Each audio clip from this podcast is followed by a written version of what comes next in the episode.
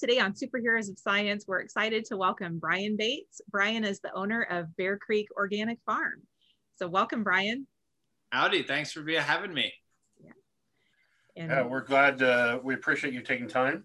We know that uh, you're very busy, and I know as we were talking beforehand, you're talking about uh, thinking in your head where your crews were today, and so apparently you have a, a, lot going on there at the farm.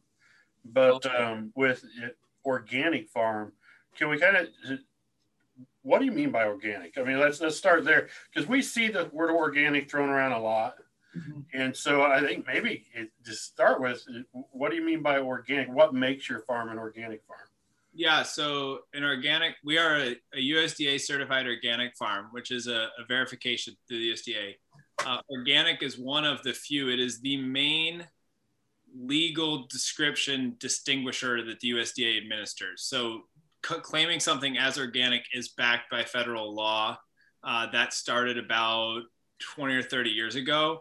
Prior to that, there were pockets that were doing their own kind of self certifying, and then that eventually morphed into what's now called the NOP, the National Organic Program. Uh, that's administered by the National Organic Standards Board that meets twice annually and continues to revisit it.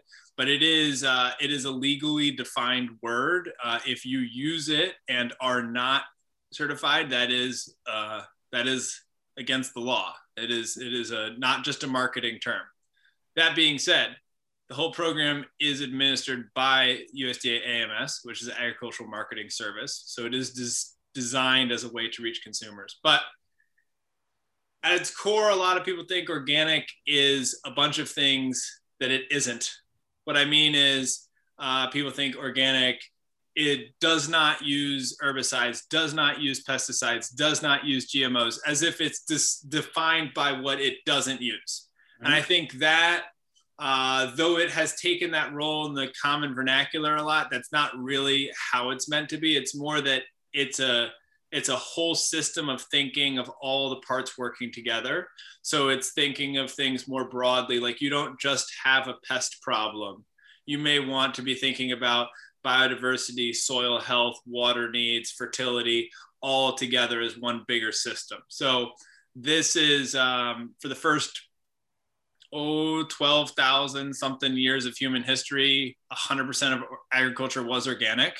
And it's really only since World War II that we started having uh, chemical or conventional agriculture. So that is one uh, grievance some organic growers have is how come uh, we're now the fringe producers when for most of human history we were the only producer. And now for, for 70 years somebody else gets to be called conventional and we're the weirdos. But um, but yeah i mean you could think of it in old terms as an easier way to think about it. Um, think of fertility coming more from things like manure and cover crops and things like that instead of just chemical fertilizers. Um, and and think of pest control as trying to foster habitat for more good bugs that eat the bad bugs rather than just spraying all the bugs that that kind of thing. Okay. Awesome. Huh. but so uh, you are allowed to use some herbicides and pesticides then? Oh, yeah. Yeah i mean this is a common myth with organic farming that they're just that we just buy froofy seeds, put them in the soil, and hope for the best, and we'll we'll all go hungry if we all do it this way. And I think that's just an insane uh, stereotype. But um, yeah, there's absolutely uh, naturally derived insecticides, um, pesticides, fungicides, miticides, uh, pl- plenty of those. Just recently, they've started dabbling into herbicides, much trickier to execute that um, and never targeted. So whatever you touch is going to be affected, but they tend to be pretty weak. But yeah, think of um, so a pesticide. You could have a conventional grower could use a synthetic pesticide.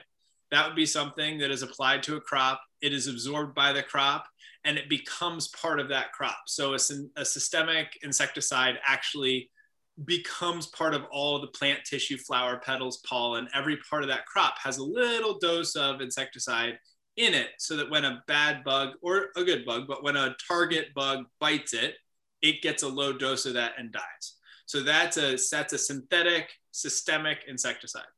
An organic grower might be trying to control the same bug, but we can't use that tool in our tool belt.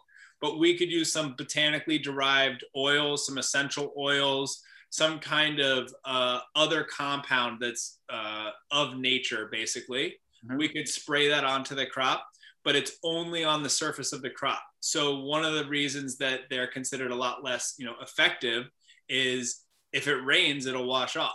You know, at a certain point, it might be on there a couple days. Um, so you have to apply it more frequently because it is much less potent and this is the challenge is that because it's less potent it is organic and de- deemed like cleaner uh, but as such you may have to use it more frequently. And that can sometimes be part of the increase in cost for organic goods is that you're you're doing more frequent crop care rather than set it and forget it. Okay well you know i'm glad you kind of went there to the price.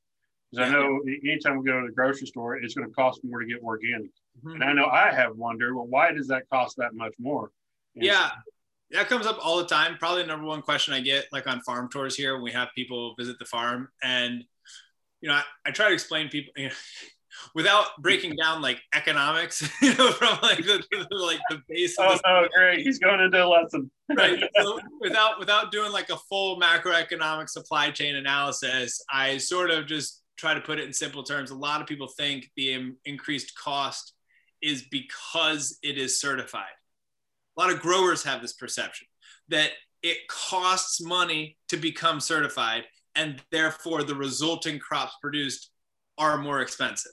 And I, I always try to dispel that myth. Um, on our farm, certification costs are one half of 1% of our organic sales it's just not enough that a consumer would ever notice that price difference. Typically, the reason organic food costs more is I'm going to say three. I would pick three main reasons. One is it's more labor intensive, oftentimes.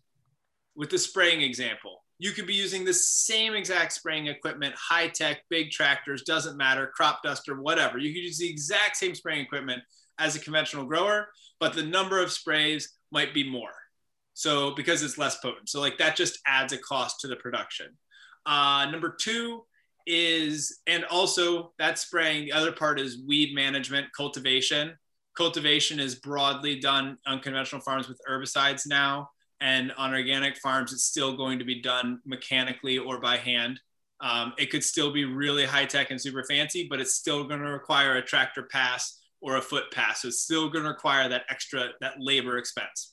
The second major reason for increased cost would be many, if not all, of the inputs are more expensive. So for me to get 10 pounds of nitrogen on an acre of ground is going to cost more than a conventional farmer's access to 10 pounds of nitrogen on a, on a, on an acre of ground. Okay. So the, the raw materials either cost more or they're bulkier and take longer to apply or they're still in the case of some specialized nutrients they're still kind of niche. And so the market is not as broadly built um, hmm. you know for organic products. You could think of it like it's easy to get gas for your car but it's harder to find charging stations for your electric car. Hmm. doesn't mean the electric car doesn't have merit. It's just that we have a system that's predicated on gas cars. And so that's the case with a lot of organic amendments is that you can get the conventional thing at the local feed store and you know whatever but it's harder to find the organic alternative so that can also be an increased cost and then the third one and i don't think this is always the case on the grower end of things but it's often the case on the final marketer end of things is um, you can get more for it so it's just marketing. I mean, it's just, you know, it's just demand. It is the fastest growing segment in the food industry for the last five years is organic food. So demand far outpaces supply. Okay. Anybody in the supply chain is going to know that. A consumer seeking this is willing to pay a premium. That's a given. And so I don't tend to find a lot of predatory marketing on the organic side of things. It just tends to have an elevated cost, and some some um, resellers know that. Okay. Well, it's, well, like you mentioned, supply and demand. It's going to push. Yeah. Whatever it is, you're whatever it is you have, it's going to push a price. It's the biggest challenge in American organic agriculture is we do not grow enough organic food in America to satisfy the demand for organic food. So we are importing a huge amount of organic food to meet the organic demand stateside. It's it's a big big strain on the organic sector as being able to keep up with demand. Brian, do you see it being feasible to ever go like completely organic? Yeah, you're saying like, could we switch the whole food system to be mm-hmm. organic type of thing? Mm-hmm. It's obviously possible. It's how we built the first 12,000 years of human civilization. Um, so we know we've got good proof of concept, but um, I think there's a couple things to consider. One is, do we need to? Is anybody asking us to do that? I don't know that that's um, the angle that most people have. I think there tends to be a consumer angle. That's the I care what I'm putting in my body. Mm-hmm. Then you have the environmental angle, which is we as citizens care what farmers are putting on the land and getting into our waterways and in our land. And then you have the producer angle, which is this is what I think is best for my business and my customers and how I want to run my life. And so I think you have these three sort of key stakeholders. And I don't know that any one of those is asking for it to all be organic.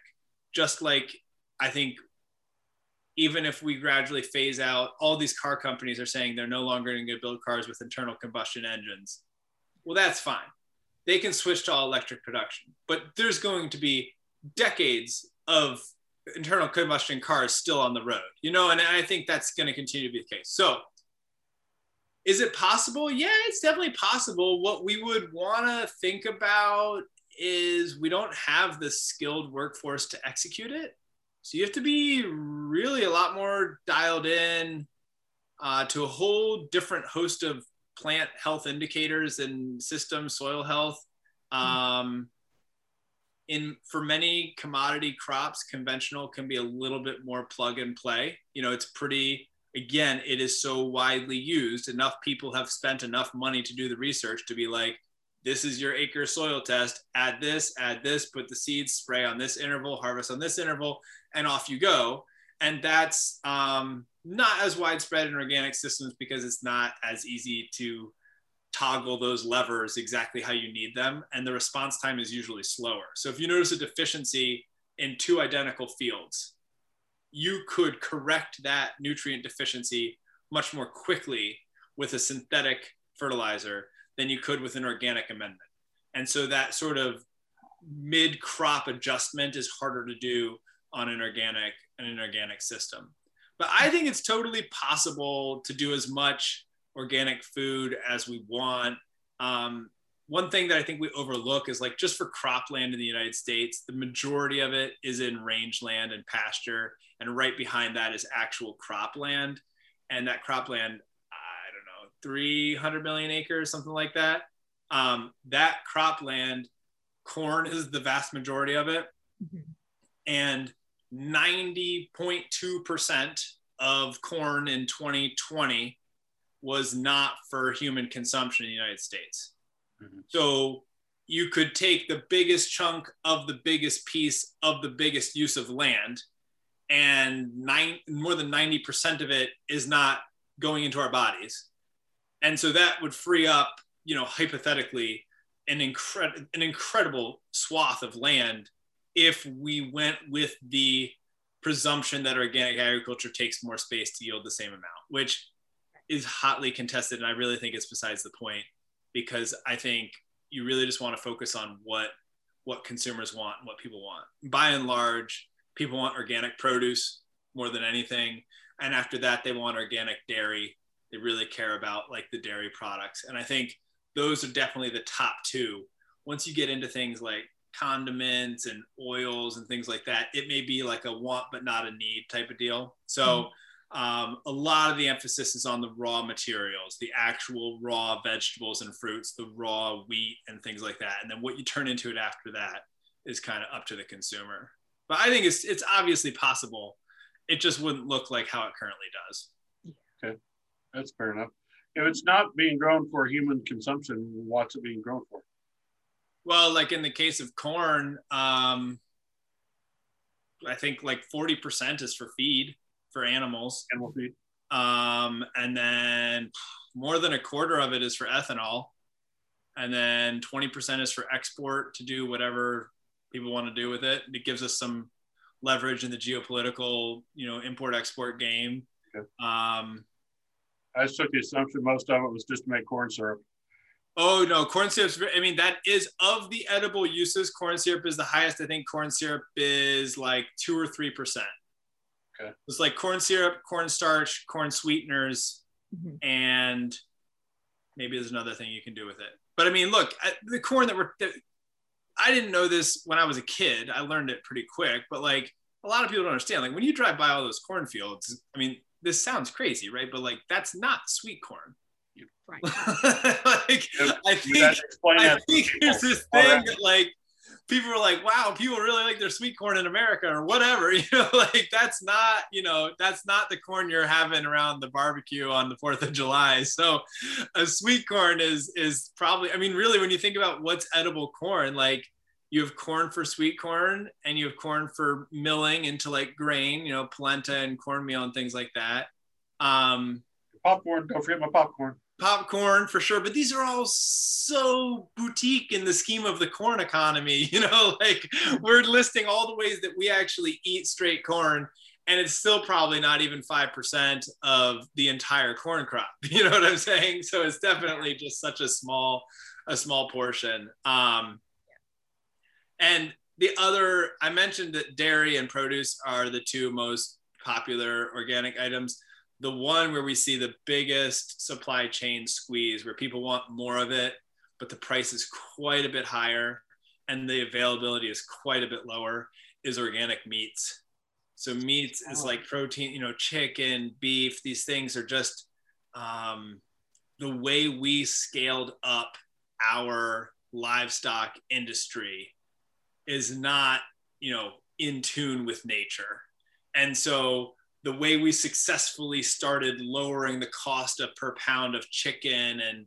and beef and these things and increasing the amount of pounds per week that the American consumer eats of these meats has been really dramatic over the last 80 years. I mean, just a profound, you know, from like a special meal around a cut of meat to like just trying to encourage people to have one day meat free.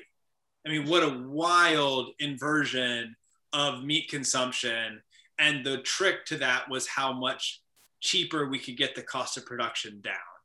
And those measures that we've taken as a, as a society, as a conventional agricultural society, don't translate to organic basically at all.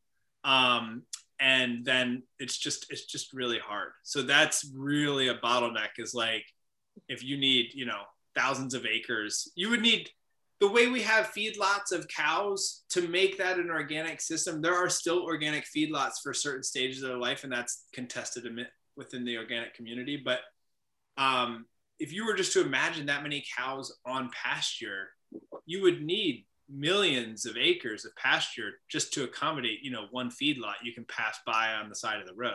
And so that's one of those things where it's like if we want to accept that cows should be eating grass because they're ruminants and not corn because they don't eat grain, but they get fatter with corn quicker. Mm-hmm. Well, that's going to be something we need to discuss. And so you basically have two ways to get all those cows on grass. You either put them on grass and use the rangelands like we did in the, the day with cowboys and Western moving of, you know, um, herds of cattle, or you have huge swaths of the country that are ideal producers of hay and you ship that to ideal areas to put larger concentrations of cows. So you either bring the cows to the grass or the grass to the cows, but there's no real shortcut. And that's one of those bottlenecks that we find with beef, and the same happens with chicken, especially. Brian, can I ask you for to be considered organic meat and organic dairy? Does that get back to then what you're feeding the animals? Oh yeah. For that? Yeah. Yeah, I mean, yeah, for sure. So, and that is that is the squeeze in the supply chain. There is no demand squeeze, and there is endless. I mean, we haven't even scratched the surface of demand for organic meat because basically every consumer that wants organic meat can't find enough of it in the form they want where they buy it. And so everybody is settling in like a good, better, best. Everybody is like hovering in this better.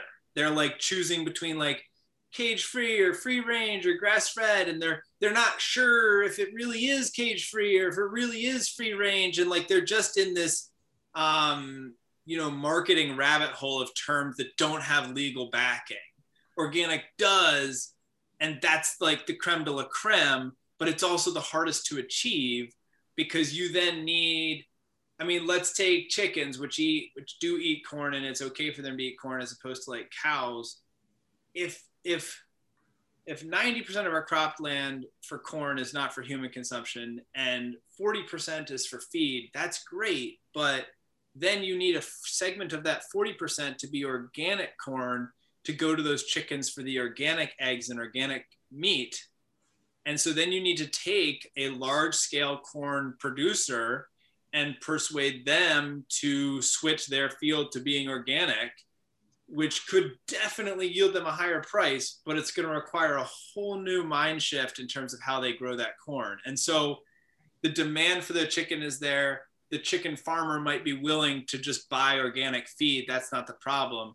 The bottleneck is where do you get that organic feed? Which farmer with tens of thousands of acres of corn is going to switch that to organic to capture this higher priced market? Wow. We? I, and I'm glad you brought that back up about the organic being a legal term because I had already forgotten that. And then I'm like, oh yeah, you're right. Yeah, key, it it's a key distinction. I mean, yeah. you know, and it, and it's enforced. I mean, I, it is actually enforced. You can easily go on the website and say somebody's calling something organic, and I don't think it is. And then they'll open a case investigation and follow up, and either give you know they usually give somebody a chance to comply, and then they find them. And there's so much money in organic. It is widely, uh, like especially in um, like especially in bulk materials where it's so hard to see. Think think like think like barrels of oil uh, of, of like canola oil or or or you know pallet sacks of of wheat or rice or whatever like especially coming in from abroad just getting following these certificates all the way through to make sure making sure it's accurate. That's that's something that we really want to ensure the integrity but there's so much room to like fudge some numbers that that's one of those real real things where they've been really increasing enforcement lately because like anything when demand outpaces supply the less honorable among us are going to look for loopholes. And so you see this with like Manuka honey from New Zealand and like honey in general coming from China, like any food product where the way we want it, there's literally not enough of it. Mm-hmm. Somebody, some shady actor is going to be willing to fudge a few things to try to slip it into the supply chain. And that that's a big challenge. So the USDA has really been upping the enforcement over the last five years because uh, that's clearly a, a, pressing concern. Now, there's a few terms that we used, especially early on. I'd like just to jump back real fast to define uh, what they actually mean, just to make sure people understand. Sure. As we said, um, herbicides, pesticides, and insecticides. It's because they, especially when I heard you use the word insecticide, I thought, well, isn't that a pesticide? And so, it, could we? Are those two interchangeable? And what exactly do we mean by of course the herbicide? Yeah, for sure. That's that's a great, great love love bringing that up. Um, so you know how a square is a rectangle, but a rectangle is not a square. Yeah, familiar with that concept? Okay, so so pesticide is the umbrella term, something you're spraying to control something you don't want, or spraying, injecting, whatever, however it's applied, but something you're applying to get rid of something you don't want, a pest. That pest could be, we tend to call herbicides herbicides, but they are all pesticides. So when you need to get your pesticide applicator license, it's for all the pesticides. So you'd have pests could be weeds, it could be bugs, it could be smaller bugs, which are like mites. So that would be a miticide. Um, you have insecticide, herbicide, miticide. Um, fungicide. So those would be fungal pathogens that are, you know, sporulating that you'd want to be able to control. Um, what other things are there to kill bugs? Hmm. So basically, it's like you know, you've got it's all the things you want to kill, and so again, this is used in conventional and organic. It's just the ingredients in each vary. So um, you know, an example would be mildew. Nobody wants mildew on their crops. So there are different things you can spray to control mildew, but mildew is not a bug. So an insecticide would be not what you'd use. It'd be a different pesticide, typically in the fungicide category, um, that you would be using to control that. Uh, and there are different fungicides you can use. Um, many of the conventional ones have surfactants and other agents in the spray that help it stick or stickers, things that make it bind to the leaf or to the flower or whatever. And you can't use any of those uh, synthetic agents, even if you're even if your controlling ingredient is organic, you can't use a synthetic surfactant or other binding agent within that spray. So that's where I'm, I'm going into like where it can wash off more easily or whatever. The other thing to consider, and this is like a, this is something that I care about as just like as a human, is there's what's called like the pre-harvest interval or the re-entry period, and that's like how long you can touch until you can touch that crop again, or how long until you can go back into that greenhouse or back into that field and it's safe. Think about like TruGreen sprays your lawn. They put the little thing like, you know, peligro, don't walk your dog on the lawn or whatever, right? So that's because they just applied something that is bad for paws and, and mouth. You know, it'd be bad to ingest that, bad to touch that. Um, one thing I always really like is pretty much everything an organic grower is going to use, like that pre-harvest interval is usually zero days, okay, four hours. So yeah, it's not saying eat it, right? it's not saying like put on a spoon and you'll be fine, but it's just saying that that's how like that's the level of non-toxic we're talking about, and that's how dilute it is applied. Uh, that can also be why it's not nearly as effective sometimes as we wish, right? But um, so that's one thing. And then whereas some of those synthetics, it could be, you know, it could be days, it could be a week before you're allowed to harvest that crop and sell that crop for edible consumption. And so when you see, have you ever heard of the dirty dozen and the clean 15? All right. So that, yeah. Yep. So the Dirty Dozen Clean 15 has been a really interesting marketing effort by the Environmental Working Group, which is based in California, where they will uh, sort of secret shopper their way through grocery stores across the country and take samples of vegetables and fruits off the shelf and then send them to a lab for analysis to see if they can measure any pesticide residue on the actual fruit and vegetable at the point of purchase. Because a lot of people think that's a more fair, you know, some growers argue, sure, we spray a lot of stuff, but then we wash it before you eat it, so it's fine. Um, which is true for some things and not for others. If, this, if a spray is systemic, it's part of all the plant tissues. So if you eat the apple, you're getting a small dose yourself. Um, but if it can be washed off, that's true. So, you know, you rinse an apple, you will get things off. That's fine. So that clean 15 dirty dozen list has been a way to help shoppers prioritize which is the most, which is the least bad or the most good, depending on how you want to look at that. And this goes back to like the three different reasons somebody would buy something that's organic. Like that would be in the case of you don't want to put something in your body that you don't trust or you don't understand. That you want to put this chemistry in your body. You could say, I don't care what the farmer's doing. I don't care like about you know the watershed effects or whatever. That's not my primary concern. And most consumers are thinking about what they're about to put in their body or most often in their children's body, what they're putting in their body. So the clean 15 and the dirty dozen is a list of conventionally grown fruits and vegetables. But the clean 15 are the 15 conventional fruits and vegetables with the least traceable residue of pesticide on them at the grocery store. And the dirty dozen are the 12 dirtiest with the either the highest concentrations or the most diversity of chemical residue on them at the point of purchase at the grocery store. Oh. And so this is a way to help consumers if they buy organic, but maybe they can't always afford it or they can't always find it. Well, you would want to key in on that dirty dozen and make sure you're buying those 12 as organic. But that clean 15, if it's conventional, odds are, you know, from a residue standpoint, you're good. And so that's one of these ways to help that decision matrix land you where, you know, to achieve what you want to achieve. I had not heard of either of those that way. Yeah. When you said dirty dozen, I'm like, oh yeah, every chemistry teacher knows that. I know. there's I know. a there's a totally certain chemicals you're not allowed to have in your kid high school chemistry lab. Oh, I did not know that. Okay. Well, maybe that's what they borrowed it from. It is a team of chemists that came up with this list, so it could have been. Yeah. No, that's that was explained very well. Yeah. yeah. Yeah. What all do you grow then? What what all do you farm?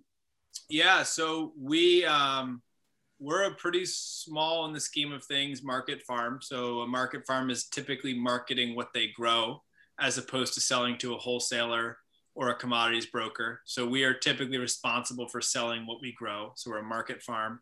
Um, we our farm is 75 acres, but we're really only growing on three or four acres. But it's very intense, intensively grown upon. So we have 10 greenhouses now, um, which is nine more than I ever thought I'd have. Um, and um, so we've got 10 greenhouses and then about three acres in the field, two to three acres in the field of field production. Um, and we really focus on, well, there's different reasons why we focus on what we focus on, but we focus on greens. So that would be microgreens, salad greens, leafy greens, uh, tomatoes and cucumbers and peppers, and then uh, garlic and onions. And then we sell a lot of plants uh, like tomato plants to grow in your garden, basil oh. plants to keep on your counter, a lot of plants. So those are kind of like our three categories of crop. Um, the greens are and tomatoes are disproportionately better fresh, we believe. Mm-hmm. So when you think of how things land to the consumer through the supply chain, we're up in northern northern Michigan, so we're kind of at the end of the end of the road. So by the time a lot of produce has gotten to our stores, it can oftentimes be a little tired. And so that's most noticeable in the greens, which have not a very long shelf life. And so we saw an opportunity to market greens uh, that were organic that people would care about, but also just being able to have a longer shelf life so the consumer can have an extra week to eat them as opposed to the other greens. So that was like kind of our strategy on that. Um, tomatoes, tomatoes and cucumbers kind of a no-brainer. Like most people just intrinsically understand that like a fresh vine ripened tomato tastes dramatically better uh, than other other tomatoes. Um, and that is that is true in most cases. It's growers go back and forth. But much like bananas are all shipped green tomatoes are all shipped green and they usually ripen along the way. When we pick a tomato that we sell as red we pick it red and sell it as red that means we've only got a day or two to sell it but it also means that when you get it, it was fully ripened when it was growing on the vine. So it matured on the vine. That takes a lot more labor to make happen. It costs more as a result, no doubt about it. Um, but that's nice. Um, and then the plants is just this piece of if you want to go get plants for your garden, like where do you go? And you know, for most people, that's probably going to be a big box store. Um, a lot of towns have a good, you know, nursery that might be a spot to grab those types of things. But a lot of those places are dominated by flower sales because that kind of pays the bills in a lot of cases. And people buy annual flowers, you know, ad nauseum for their whatever, for their gardens and their baskets. And there's just a lot of a lot of bedding plants sold in this country every year. Um, but basically, none of them are certified organic. And so with this whole interest in organic gardening and you know growing your own and just all this emphasis of like trying to control a little bit of your own food supply chain, um, gardening is hot. It's been hot for a while. It became insanely hot with COVID, but it's been it's been in for a bit. And we just noticed both as a consumer and also as somebody paying attention that if you want to have an organic garden and the first thing you need to put in that garden is organic soil and that's hard to find. And the second thing you need to find is organic plants and that's impossible to find. It felt like those were two things that we could help provide.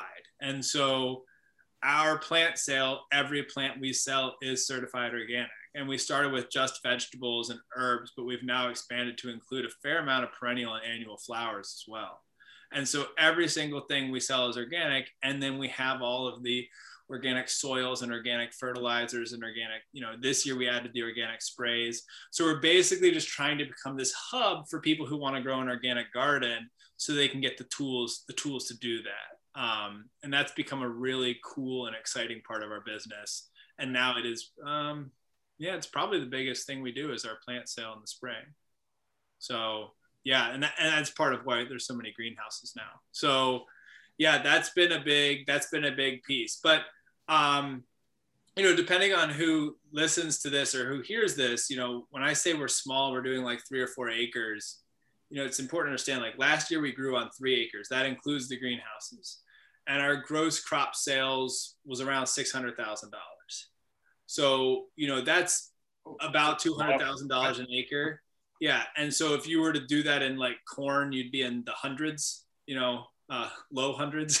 so so that's where uh, we're not like a lot of farms, and I always try to make that clear. Like I am not suggesting that what we do like replace every acre of corn, not not even close. But I think what you're going to see, and we're already seeing it, but what you're going to continue to see is around urban centers, which we are not, but around urban centers, high population areas, transit hubs, you're going to see a proliferation of greenhouse organic or quasi-organic uh, growers setting up shop to feed into those market channels. Because right now, for fresh produce, we're incredibly dependent on the Central Valley in California and Yuma, Arizona. Yuma in the winter, California in the summer. Um, and without those two zones, any disruption in those regions throws off the entire nation's supply chain. You can see that with the E. coli outbreaks for like the last three Thanksgivings, things of that nature. It's very disruptive. So there's a lot of, and shipping is becoming a lot more expensive, and it doesn't look like that's going anywhere. So a lot of big greenhouse operations think in the 20 to 100 to 200 acre greenhouses, pretty big greenhouses. A lot of these operations are setting up, you know, outside Chicago, outside DC, outside New York, outside, you know, Nashville. And they'll typically try to locate, like co locate near decent distribution. So, like a, via a freeway or an interstate, and usually within 100 miles of a metro area. Because for some reason, uh, we love saying something is from within 100 miles. That's become a thing. And so they oftentimes pick a spot that's like, you know, the cheapest land within 100 miles and then just set up set up a shop. And so you're seeing that all across New England, which has less land than a lot of areas, and you're starting to see it more in Chicago and other areas. Um, and I think that's this piece of when you build a greenhouse, a bunch of crops don't pay the bills. Okay, so you are already eliminated, you know, 80% of crops would not justify the cost of construction of that greenhouse.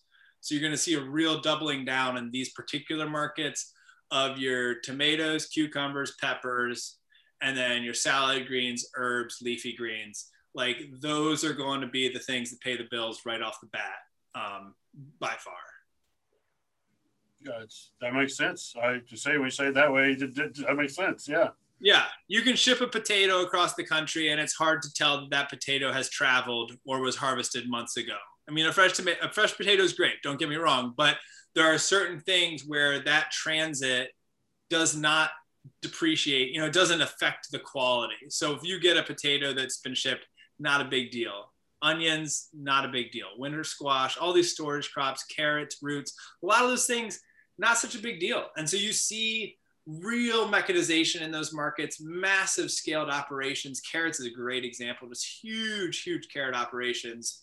Um, and so you see a lot of consolidation in that supply chain, and it and it tends to, you know, for the most part, work out okay.